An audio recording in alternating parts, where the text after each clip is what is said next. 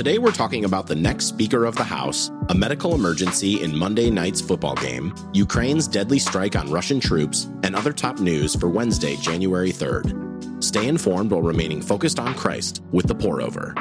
Here's the quote of the day. If you would test the character of anything, you only need to inquire whether that thing leads you to God or away from God. Watchman Nee. Let's start with some espresso shots. Ready for your latest episode of Did Anyone Know This Is How the Government Works? Yesterday, the House voted on who should be Speaker of the House, a typically low-drama formality where the majority party, Republicans, chooses their party leader, Kevin McCarthy.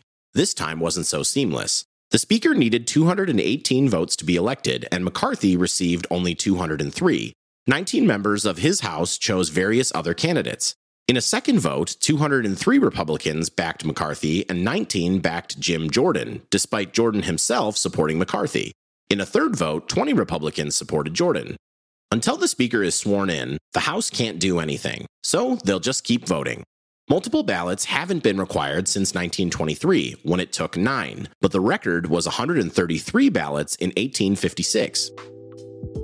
Elections for Speaker of the House may be big U.S. news, but it's small Kingdom of God news. This does not mean we shouldn't care at all, but we should not let it steal our focus from eternity. Colossians 3, verse 2 through 4 says, "Set your mind on things above, not on earthly things, for you died and your life is hidden with Christ in God. When Christ, who is your life, appears, then you also will appear with him in glory."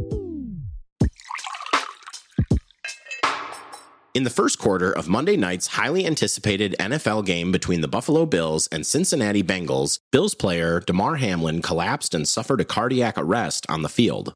Surrounded by players from both teams, many in tears, Hamlin received 9 minutes of CPR before regaining a pulse and being taken to the hospital.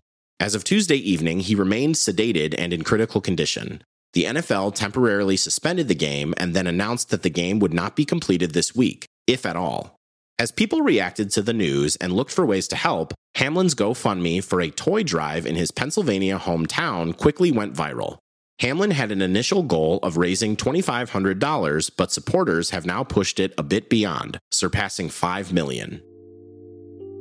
It's easy to feel helpless in a situation like this, but the Bible promises that prayer is powerful and effective, that it causes things to happen that would not have happened otherwise. Continue to pray for DeMar's full recovery.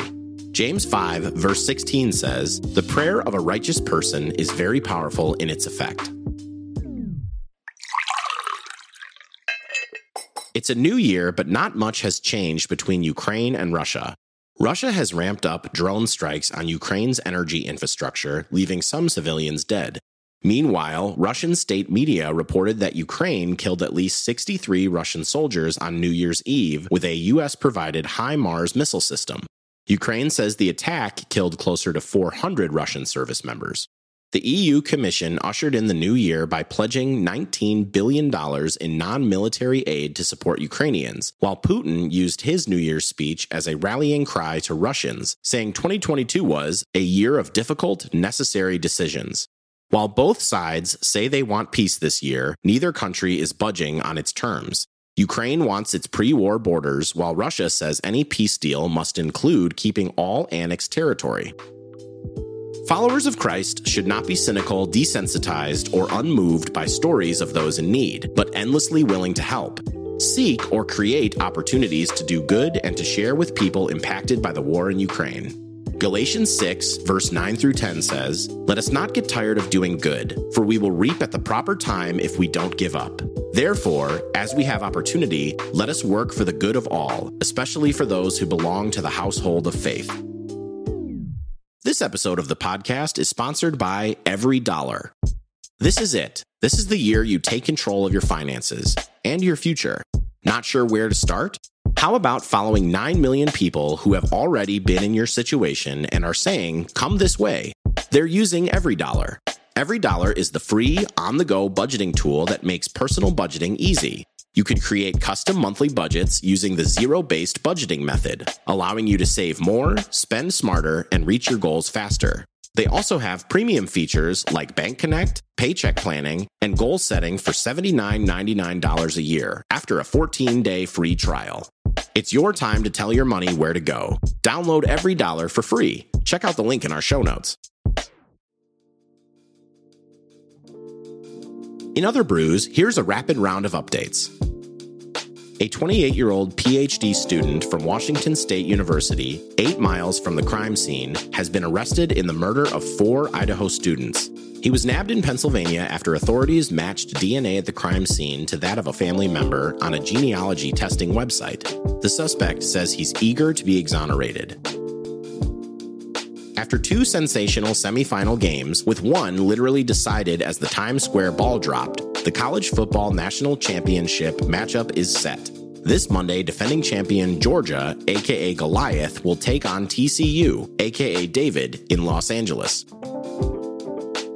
Pope Emeritus Benedict XVI died Saturday at 95. Benedict served from 2005 to 2013 and will be remembered for his efforts to reawaken Christianity in secular Europe and as the first pope to resign in almost 600 years. Condolences from around the globe are lauding Benedict as a great theologian. His funeral will be held tomorrow. Wall Street rang in the new year like it was 2008, which is not a good thing. The S&P 500 ended the year down 19.4%, its largest annual decline since the Great Recession. Big tech led the charge, Meta 65% down, Tesla 65% down, Amazon 50% down, and Alphabet down 39%. Ouch.